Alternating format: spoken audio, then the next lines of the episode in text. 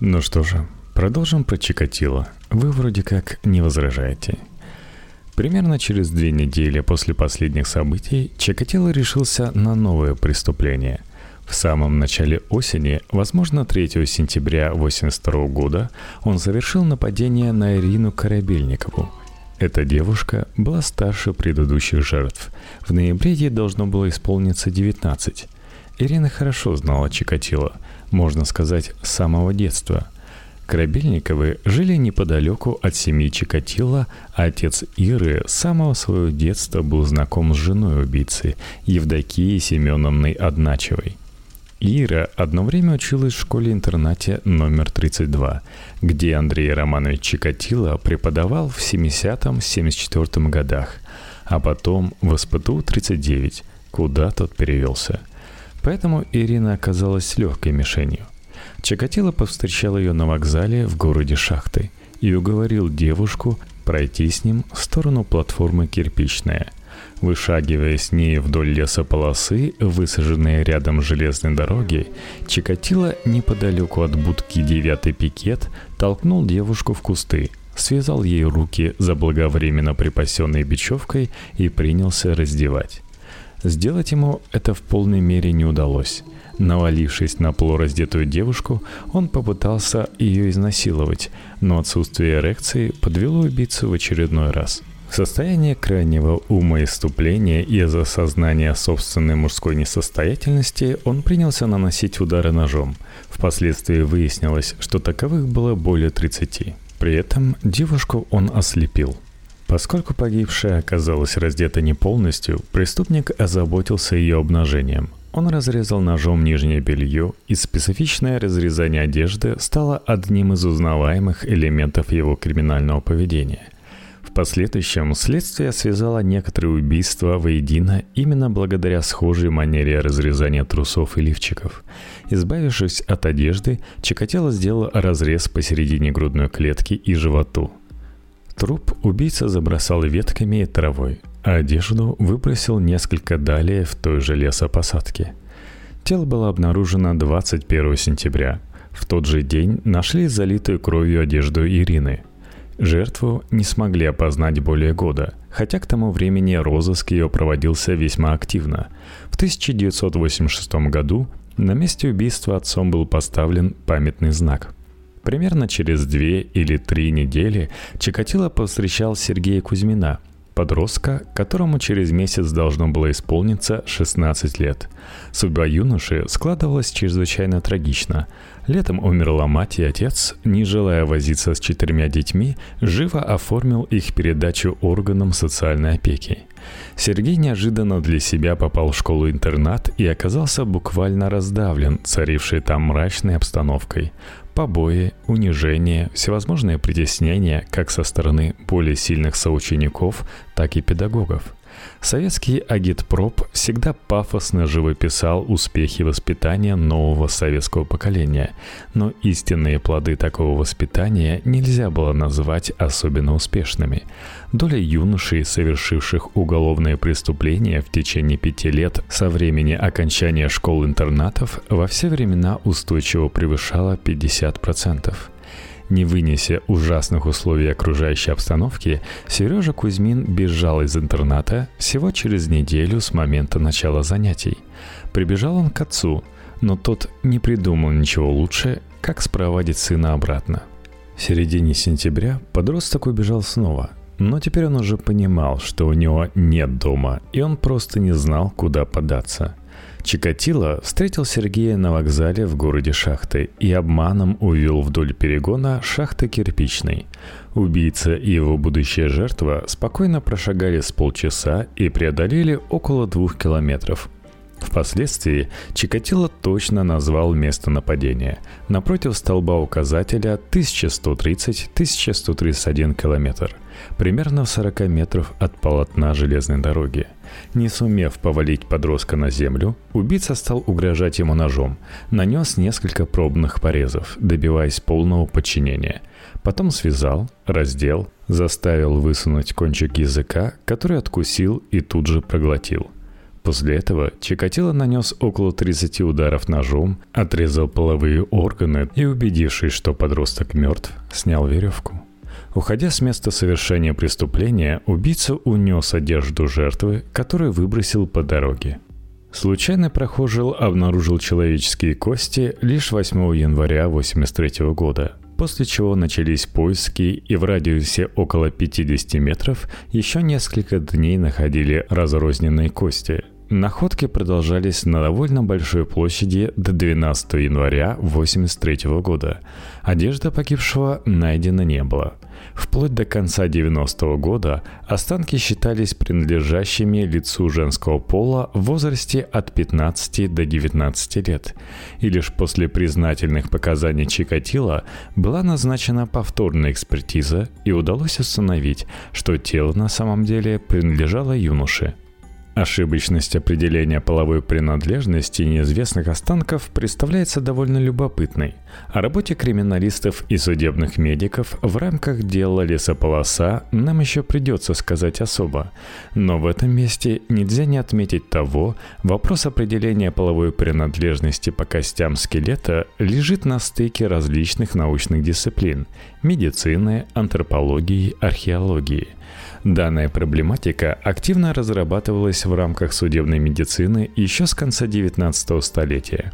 К описываемому времени были достигнуты неплохие результаты.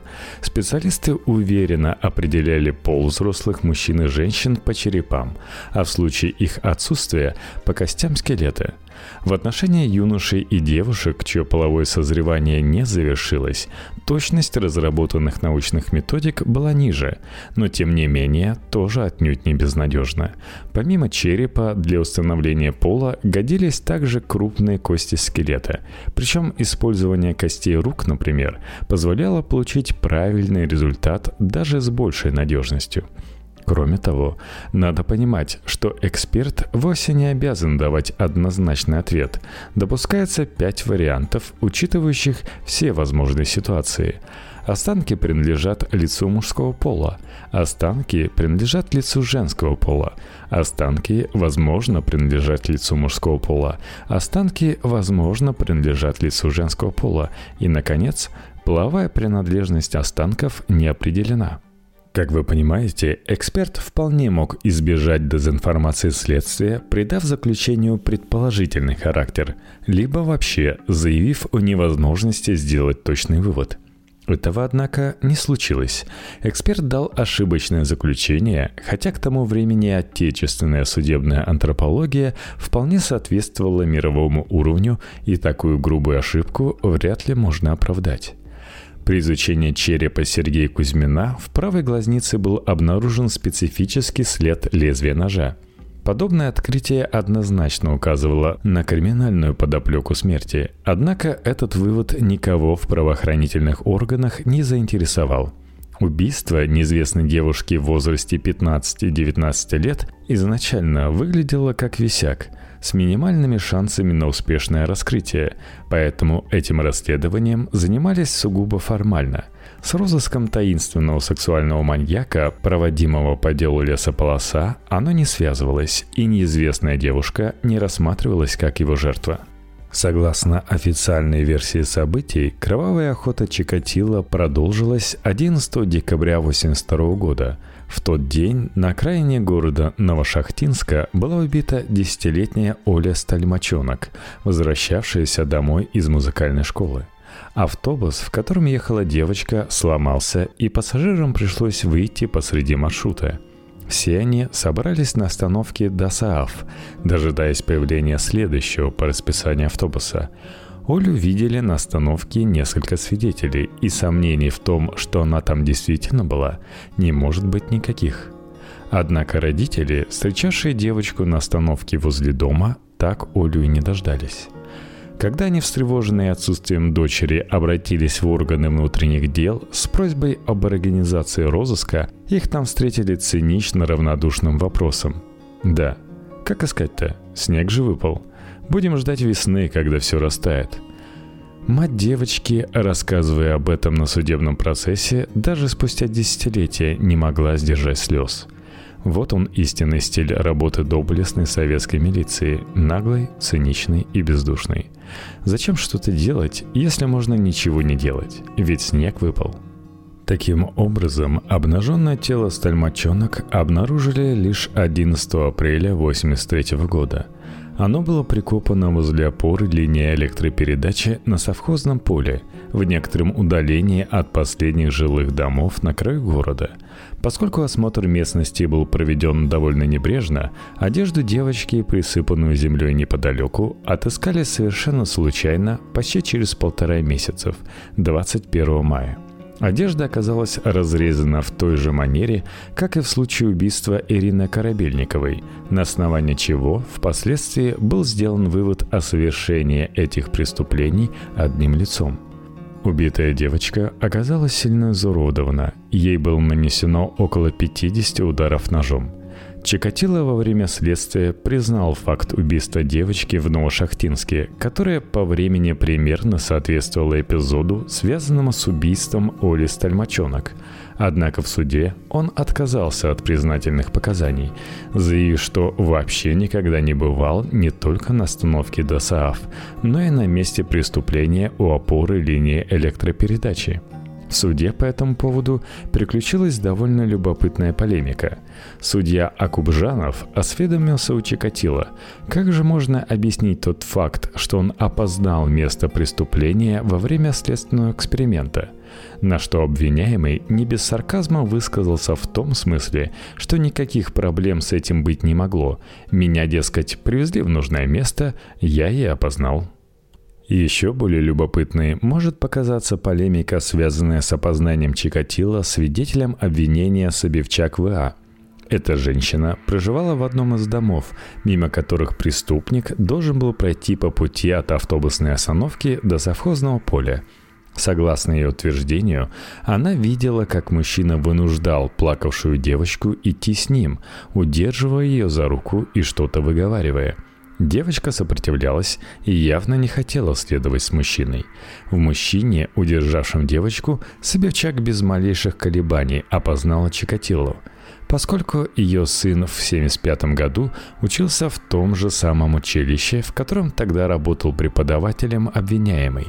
Собевчак утверждала, что без труда узнала Чикатило, поскольку разговаривала с ним во время учебы сына, а в декабре 1982 года, во время похищения стальмочонок, увидела с расстояния не более 10 метров. Потрясающе, о лучшем свидетеле правоохранительные органы даже и мечтать не могли.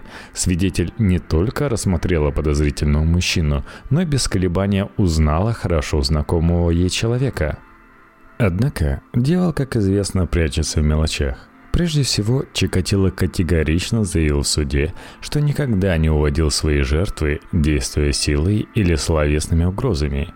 И речи не могло быть, чтобы взять ребенка за руку. Убийца понимал, что его могут запомнить случайные свидетели и был очень аккуратен в общении с потенциальной жертвой до тех самых пор, пока не оказывался в уединенном месте – Замечание это звучало здраво и достоверно. Как уже было отмечено ранее, преступника, разыскиваемого по делу лесополоса, действительно почти никто никогда не замечал. Но другой довод Чикатило оказался еще весомее. Обвиняемый усомнился в том, что свидетельница действительно могла его запомнить и опознать более через 8 лет после совершения убийства стальмочонок – Дело в том, что Собевчак сообщил об увиденном ею в декабре 1982 года только в 1991 году, уже после ареста Чикатило. По ее утверждению, в апреле и мае 1983 года, когда Новошахтинская прокуратура занялась расследованием убийства Оли Сталимачонок, после обнаружения трупа девочки она находилась в отъезде и не была опрошена – Ростовский областной суд в конечном итоге поверил ценной свидетельнице и отверг заявление Чикатила о его невиновности как недостоверное. Поэтому эпизод, связанный с убийством Оли Стальмачонок, официально считался доказанным. Однако Верховный суд посчитал иначе и счел, что доказательная база обвинения явно недостаточна для вынесения обвинительного приговора. В результате приговор областного суда в части, связанной с обвинением Андрея Чикатила в убийстве Оли Стальмачонок, был отменен. После этого преступления в активности преступника вновь произошел трудно объяснимый длительный спад. Более семи месяцев Чикатило никого не убивал, по крайней мере, согласно материалам уголовного дела. Следующую свою вылазку кровавый сексуальный маньяк совершил только во второй половине июля 83 года в Ростове-на-Дону. На этот раз его жертвой стала 13-летняя Ира Дуденкова, хорошо знавшая Андрея Романовича – Старшая сестра Иры в 81-82 годах была любовницей Чикатила и приходила для интимных свиданий с ним в уже упоминавшийся дом номер 26 по Межевому переулку. Чтобы не оставлять младшую сестренку дома одну, она забирала ее с собой на любовное свидание – Понятно, что Ира, наблюдавшая Чикатило в неформальной обстановке на протяжении довольно долгого промежутка времени, не опасалась его и в целом относилась хорошо. Убийца повстречал ее на автобусной остановке Ростсельмаша в Ростове-на-Дону во второй половине июля. Заговорив с нею, как со старой знакомой, он предложил девочке прогуляться, пообещал угостить мороженым – они спокойно дошли до парка авиаторов, углубились в лабиринт дорожек.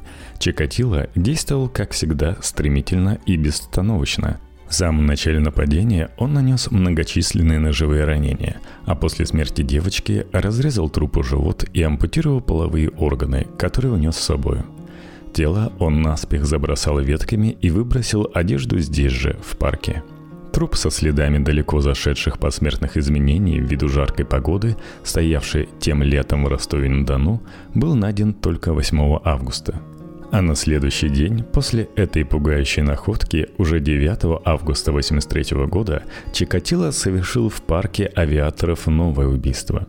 Его жертвой стал семилетний Игорь Гудков, отправившийся из Батайска, города-спутника Ростова, на работу матери в Ростове-на-Дону – Мальчик оставил дома записку, которую впоследствии обнаружил брат и двинулся в путь. Ему предстояло сделать пересадку, и он, заплутав, сел в автобус, хотя и нужного маршрута, но направляющийся в сторону, противоположную необходимой. Мальчик, сообразивший, что заблудился в большом городе, растерялся. Тут-то ему и повстречался Чикатило. Он заговорил с Игорем, успокоил его и уговорил пройти через парк авиаторов – Обмануть доверие мальчишки, близкого к панике, вряд ли потребовало от убийцы больших усилий. В пустынном парке, за стеной густых кустов, убийца набросился на жертву, рассчитывая изнасиловать, но физиология снова сыграла с Чикатило обидную шутку. Не владея собой, он принялся кромсать тело мальчика ножом, отрезал половые органы и ушел, разбросав по дороге одежду. Тело убитого было обнаружено только через 20 дней – Одежду Игоря отыскать не удалось, хотя Чикатило во время следствия клятвенно заверял, будто никак особо ее не прятал. Тогда же, летом 83 года, Чикатило совершил еще одно убийство, которое, однако, долгое время оставалось никому неизвестным – Точную дату преступления установить так и не удалось. Жертвой явилась Людмила Куцоба, психическая нездоровая женщина 24 лет. Проживала она вместе с матерью, сестрой и братом в Волгоградской области. Во время поездки всей семьей на Мамаев курган Людмила поругалась с матерью и убежала в неизвестном направлении. Уже задолго до этого инцидента неадекватная женщина была одержима идеей уехать в отпуск к родственникам в Ростовскую область. Она даже пыталась занять денег у соседей, которые ей, разумеется, денег не дали, но мать предупредили – Чикатило встретил Людмилу на вокзале в городе Шахты, и кажется даже удивительным, что она сумела уехать так далеко без денег и документов. Видимо, люди помогали. Но, честное слово, уж лучше бы люди добрые проявили принципиальность и сдали бы бродяжку в пикет транспортной милиции. Глядишь, осталась бы она живой и невредимой. Убийца выманил Людмилу из вокзала и увел ее хорошо знакомым маршрутом в сторону платформы «Кирпичная». В лесополосе у железной дороги последовало нападение. Сам Чикатило не мог вспомнить его детали, а судебно-медицинское исследование оказалось неспособно восполнить многие пробелы. Скелет убитой девушки был найден только 12 марта 1984 года. Их состояние было таково, что судмедэкспертиза даже не смогла назвать причину смерти, хотя и зафиксировала повреждение десятка костей, в том числе рукоятки грудины и глазниц. Сам же убийца во время следствия вроде бы припоминал, что занимался ампутированием, но объективного подтверждения этому найдено не было.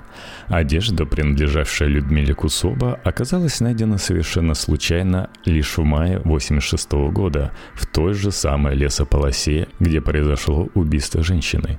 И эта деталь заставляет усомниться в качестве проведенного двумя годами ранее расследования – 4 сентября 1983 года в роще на окраине Новошахтинска был обнаружен сильно окровавленный женский труп, находившийся в далеко зашедшей степени разложения. Судебная медицинская экспертиза показала, что возраст погибшей находится в диапазоне 18-25 лет. Личность ее установить не удалось. По заключению экспертизы, смерть могла последовать за 2-3 месяца до обнаружения тела. Через грудь и живот проходил глубокий ножевой разрез. Кроме того, ударами ножа оказались поражены жизненно важные внутренние органы, так что криминальная причина смерти сомнений не вызывала. После своего ареста Чикатило заявил, что это преступление совершил он. Знакомство с будущей жертвой произошло на автовокзале Новошахтинска. Он уговорил женщину прогуляться в расположенную неподалеку рощу. Там он напал на женщину, рассчитывая изнасиловать. Однако снова не смог этого сделать и, запугивая жертву, принялся наносить ей легкие порезы и уколы лица и шеи. Распалившись, перешел к нанесению сильных ударов на всю глубину лезвия ножа. Затем раздел ее и выбросил одежду при отходе с места преступления. Хотя, по словам Чикатило, он не прятал одежду преднамеренно, отыскать ее не удалось. И, наконец, в сентябре 1983 года в работе правоохранительных органов произошел, кажется, важный прорыв. При изучении обстоятельств преступлений, совершенных в парке авиаторов города Ростова-на-Дону, оформилась версия о существовании изувера, одержимого маникальной потребностью совершать повторяющиеся нападения в сходной манере – стала изучаться статистика похожих убийств, совершенных в Ростовской области в предшествующие годы. И эта работа позволила свести в единый список преступлений, которые в дальнейшем связывались с тем самым таинственным маньяком, которым в конечном итоге оказался Андрей Чикатило – это так называемый первый список жертв, составленный следователем прокуратуры Ростовской области Арябко. Он был составлен в сентябре 1983 года и включал шесть фамилий. Люба Бирюк, убита 12 июня 1982 года. Неизвестная девушка номер один. Ею являлась Ирина Корабельникова, чей труп по состоянию на сентябрь 1983 года все еще оставался неопознан. Неизвестная девушка номер два – Ею была Ольга Куприна, также неопознанная на момент составления списка. Ольга Стальмачонок, убита 11 декабря 1982 года. Ирина Дуненкова, убита во второй половине июля 1983 года в Ростов-на-Дону в парке авиаторов. Игорь Гудков, убит 9 августа 1983 года в Ростове-на-Дону в парке авиаторов – Впоследствии список этот дополнялся. Так появился второй и третий списки, пока общее число жертв, приписываемых неизвестному изуверу, не достигло 36.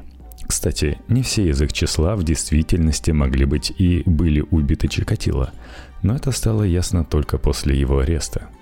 Как видно из изложенного ранее, Чикатило к тому времени уже убил не менее дюжины мальчиков, девочек и женщин. Однако правоохранительные органы некоторые эпизоды долгое время не связывали в один кровавый сериал. Чрезмерная жестокость убийцы, выходившая за всякие пределы здравого смысла, рождала сомнения в его адекватности – Кроме того, непонятным оставалось целеполагание таинственного маньяка. С одной стороны, на месте преступления находились следы семени, что вроде бы свидетельствовало о способности убийцы совершать половой акт. Однако далеко не все жертвы насиловались. Если убийца руководствовался сексуальным мотивом, то почему же он не реализовывал свою потребность? Поскольку следователи не понимали до конца логику и мотивы убийцы, они вполне здраво заключили, что имеет дело с психически больным человеком. Идея, в принципе, была неплоха и идеологически безукоризнена, ведь виноват в кровавых убийствах должен быть человек асоциальный и деклассированный. Нормальный советский человек, воспитанный гуманным советским обществом, не мог творить такие бесчинства, а вот психически нездоровый, что с него взять? Потому неудивительно, что к концу 1983 года следствие прочно сосредоточилось на отработке версии сумасшедшего маньяка. Дело представлялось довольно ясным – надо было вычленить из числа всех жителей Ростовской области с психическими отклонениями тех, кто имеет ту же группу крови, четвертое, что и неизвестный изувер, а потом отбросить слишком молодых и пожилых. Оставшихся в сухом остатке проверить на наличие алиби по разным эпизодам и того из подозреваемых, кто такое алиби предоставить не сможет, расколоть в ходе допроса. Так началось печально знаменитое «Дело дураков», жертвами которого в 83-84 годах стали семь человек с задержкой умственного развития и психическими отклонениями. Все они, попав за стенки СИЗО, давали признательные показания в преступлениях, в которых позже был обвинен Чикатило – Трудно сказать, как далеко завело бы ростовских правоохранителей их рвение, но конец этой истории принудительным решением положила прокуратура РСФСР во второй половине 1984 года. Впрочем, тут мы немного сбежали вперед. Да, пока жесткие сцены все еще присутствуют, и мне все так же приходится их сглаживать. В предыдущих сезонах нам приходилось больше описывать работу самой полиции. Здесь же получается так, что мы больше знаем со слов Чикатила, что происходило, и меньше знаем, как работала милиция, потому что это достаточно был закрытый орган, и, как мы видим, достаточно много было косяков на нем, и вряд ли они захотят очернять свое светлое прошлое, которое закончилось хотя бы благополучно, и маньяка они все-таки разыскали. Если, несмотря на это, вам все равно нравится этот сезон, то не забывайте ставить лайки во Вконтакте, в Казбоксе, звездочки в iTunes, а самые шикарные господа и герцогини на Патреоне, где этот выпуск появится раньше. Вам не трудно, мне приятно, а подкасту поможет в продвижении. В общем, отмечайтесь в любом месте, где слушаете, и пишите комментарии. Напомню, что у меня есть Patreon – patreon.com slash